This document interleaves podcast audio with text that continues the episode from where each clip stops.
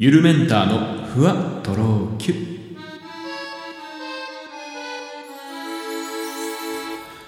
どうもゆるメンターです。この番組は僕ゆるメンターが日々の出来事をキュッとまとめてふわとろゆるっとお届けしていきます。まあ最近あの晩酌、まあ、夜お酒を飲もうと思ってねえー、た時に、まあ、その、おつまみが全然自分家にないってことに気がついたんです。まあ、僕確かにお菓子もあんまり買わないし、まあ、あとご飯もですね、まあ、作る材料以外はほとんど何も買わないんで、あの、その、中途半端な食事っていうんですか？あの、なんかしっかりした一食分のものの冷凍食品とかしかないんですよ。だからちょこっとこう、なんかお酒を飲みながらつまんだりっていうものがあんまなくてね。えー、まあちょっと困ったんで、まあコンビニに買いに行こうと思って。で、まあね、えー、その日の分だけじゃなくて、まあ何日か分かいろんなものを買ってみようと思ったんですけど、結構コンビニってすごいね、おつまみに関してはすごく品揃えが良くて、まあもちろん王道のね、えー、ああいうサキイカとか なんかサラミとか、えー、王道のザおつまみもあるんですけど、まあ枝豆とかも冷凍のものがあるし、まあそれだけでなくても結構こうサラダ系であるとか、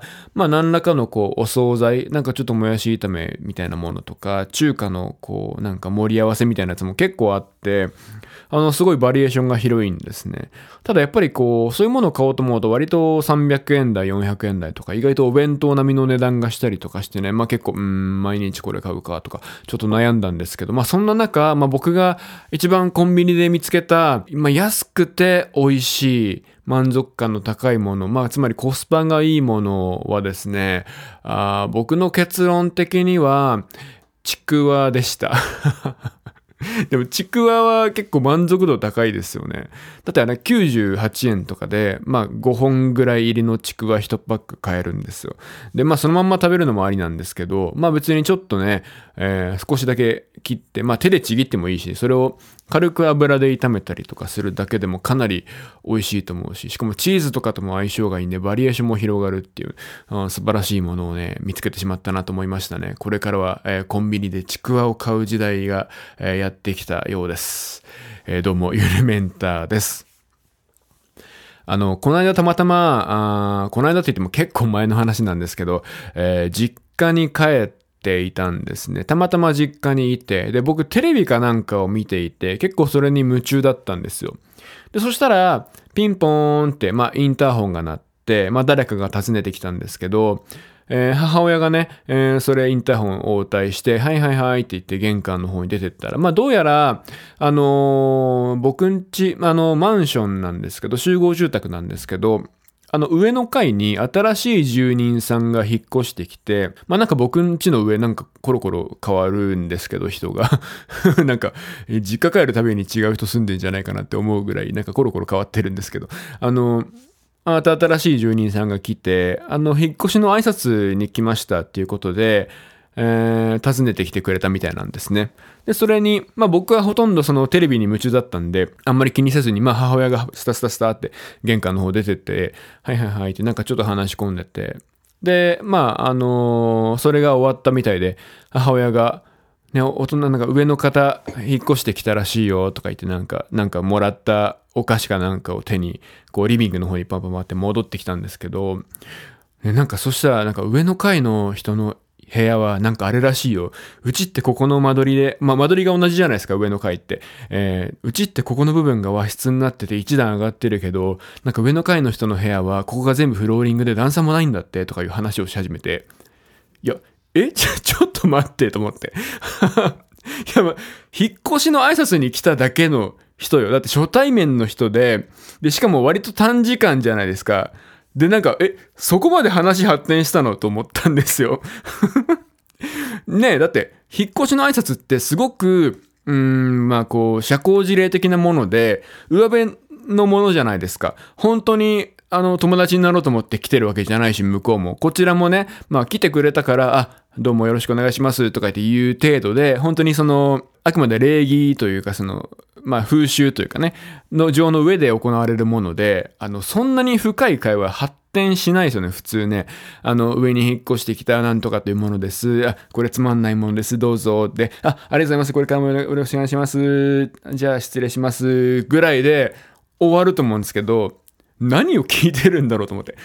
上の階のお隣さん、お隣さん、上の階の方の、あの、家の間取りを普通その場で聞きますかね多、うちの母親が多分これ聞いたんだと思うんですけど、でもさ、でも、まあ、その、答えてくれる上の階の人も上の階の人だし、長時間さ、なんか10分も20分も話し込んでてとかじゃないわけよ。普通にまあ僕が違和感ないぐらいの長さのなんかゴニャゴニャって挨拶してるのが聞こえて、で、普通に戻ってきたんですけど、そのわずか一瞬の間にうちの母親は上の人の階の、えー、和室の部分がフローリングになっていて段差もゼロになっていてバリアフリーになっているみたいな情報をなんか、まあ、なんか知らんけど聞き出してて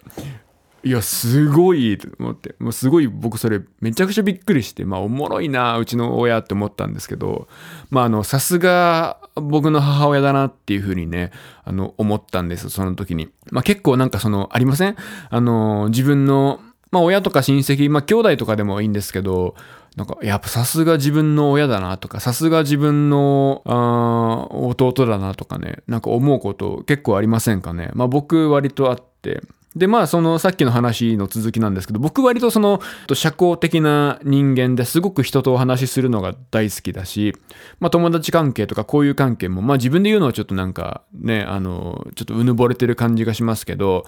まあ、広い方だと思うんですね。で、まあ結構周りからもそういう、あの、まあ職場でもなんですけど、あの、知り合いが多いキャラみたいな感じで見られてるんですけど、遺伝だなと思って、あの、さすが僕のお母さんだなっていうふうにその時ね、あの、ものすごく思いました、強く。いや、だって聞かないよな、普通。僕も普段なんかそういうようなところまでなんかスルッと聞いちゃってたりするんですかね。なんか、だからそう、親のさ、行動を見て、まあいい部分も悪い部分もね、あの、遺伝として残ってると思うんですけど、まあどっちの部分を見ても、やっぱり自分もああいう風に知らんうちに、自分がそう気づいてないだけで、他人にああいう風な感じで対応してるのかなとか思うことありますよね。いやすごくその人の振り見て我が振り直すってわけじゃないんだけどまあほぼそれと似たような感じの感情。まあいいところも悪いところも含めてですけどね。うん。なんかそれをすごい感じたエピソードでした。なんかあのうちの母親結構やるなーって思うこと多いんですけどまあ、前はね、あの、バイト先の、なんかとあるスポーツジムかなんかの受付をやってたんですけど、うちの母親が。その時に、スポーツジムって割とその若い従業員さん多いじゃないですか。あまあ僕も一時期ジム通ってたけど、やっぱ受付とかってもう大学生の女の子とか、まあ男の子もいますけど、なんですよね。で、なんか、それで、まあ、うちの母親だけは、まあ、その4、50代の言ったら、まあ世間的に言ったらおばさん、おばちゃんなんですけど、なんかある日突然、なんか今度、そのバイト先の人と遊びに行くんだとか言って言い出して、あ、そうなの？なんかどこ行くの？誰と？とかって聞いたら、その、同じそのバイト先の女子大生2人と私と3人でディズニー行くって言ったんですよ。いや、ちょっと待ってと思って。それは結構、それちょっと待ってと思ったんですけど、マジで。いや、普通さ、行くディズニーにいや、四五十のおばちゃんと大学生ディズニー行くか？それは友情なのか？果たしてどうなのかっていうのをすごい疑問に思ったんです。まあ、なんか確かにさ、バイト先だったら、みんなでね、ディズニー行くから、あの、まあ、あの人も一応声だけかけとこっか、みたいな感じでかけてもらったのかなとか思いきや、あと写真見せてもらったんですけど、もう本当にその女子大生2人とうちのお母さんの3人で、もうかなりイケイケな感じで、もううちら女子3人組仲良し、イエーイみたいな感じの写真ばっかり撮ってきてるんですよ。やっぱ本当になんか、そこに絆はあったんだと思ってね なんか、いや、いや、改めてすごいというか、もう感服しましたね、その時は。さすが、本当私に遺伝子を分け与ってくださってる方ですなっていう気持ちに、もうただひたすらなりました。まあ、でもそんなところをね、分けていただいて感謝しますっていう気持ちなんですけど、僕的には。だって、その遺伝子がなかったら僕、もっと多分暗い人間だったんですよね。で、人付き合いもそんなにないし、ただ単にこう家でもっとこういう配信をボソボソボソボソ、なんか誰かの愚痴とか、なんか呪いの言葉とかを言ってる人になってたかもしれないもんね。って考えると、まあ今の僕でよかった、うちの親がいてよかったっていう話になるんですけど、まあ皆さんも結構そう思うことあるんじゃないですかね。まあ親に限らず、僕結構その、自分のおばあちゃんとかも、まあそのお母さんのお母さんですね えー、もうですね、あの、やっぱそのお母さんのお母さんなんだなって思うこと結構あって、で、僕のおばあちゃんなんだな、やっぱり、繋がってるんやな、すべてはっていうことが割とあるんですよね。なんかまあ僕のおばあちゃんエピソードで言うと、まあ以前グアムに一緒に行ったんですよ。えー、で、まあそのお土産を買うからって言って、あの、スーパーマーケットに行ったんですよね。で、その時に、まあ僕のそのお母さんのお兄ちゃん、つまりまあ僕のおじさんにあたる人に、あの、お土産買ってっからって言って、なんか T シャツが欲しいんだけど、あの、サイズがちょっとわかんないんだよね。ってか、その、あの子がいつも何サイズ着てるのかわかんないっていうのもあるし、まあ、アメリカだから日本のサイズとはまた表記が違ったりするじゃないですか。だから、わかんないんだよなとか言って、言ってて、で、まあ僕は僕でちょっと別の買いたいものがあったんで、あの別行動したんですよ。で、確かにうちのそのおじちゃん、あの僕のおじさんにあたる人って、すごい体が大きくて、体重ももう100キロ以上あるような、あの、かなりでかい人なんですね。で、あの、確かにサイズはわからんな。もう竹とかじゃなくて、その体が収まるものを買わないといけないから と思ってたんですけど、まあ、僕がね、ちょっと別のものをしばらく見てて、再びおばあちゃんに合流した頃には、あ、よかったよかった、いいのあったか、ちょうどいいサイズのあったわ、買えたわって言って、なんか嬉しそうに T シャツをもう買ってたんですよ。で、え、でもさ、なんかサイズわかんないって言ってたじゃん。どうしたの？って言ったら、いやなんかほら、あそこのあの、歩いてたアメリカ人の人が、ちょうどあの子と同じぐらいの体格の人で、何サイズ着てるのか聞いたんだとか言って言ってて、いや、ちょっと待って、でも、英語喋れましたっけあなたっていうことからまず疑問始まったんですけど、なんかその、うん、なんかちょ、あ、ちょうどいい体格の人おったわって思って嬉しそうに多分うちのおばあちゃんはそのアメリカ人になんか片言の英語で話しかけてサイズを聞いて、あの、それをその通り買ったらしいです。いやー、これもね、このエピソードもね、やっぱなんか僕のおばあちゃんだわっていう感じがして、まあお母さんのお母さんだわっていう感じがして、こういうことを考えるとやっぱね、家族の絆みたいなものって捨てたもんじゃないなっていうのをちょっとね、思いましたね。まあ捨てたもんじゃないっていうか、あの、まあ切っても切り離せねえなっていうところですよね。どっちかっていうと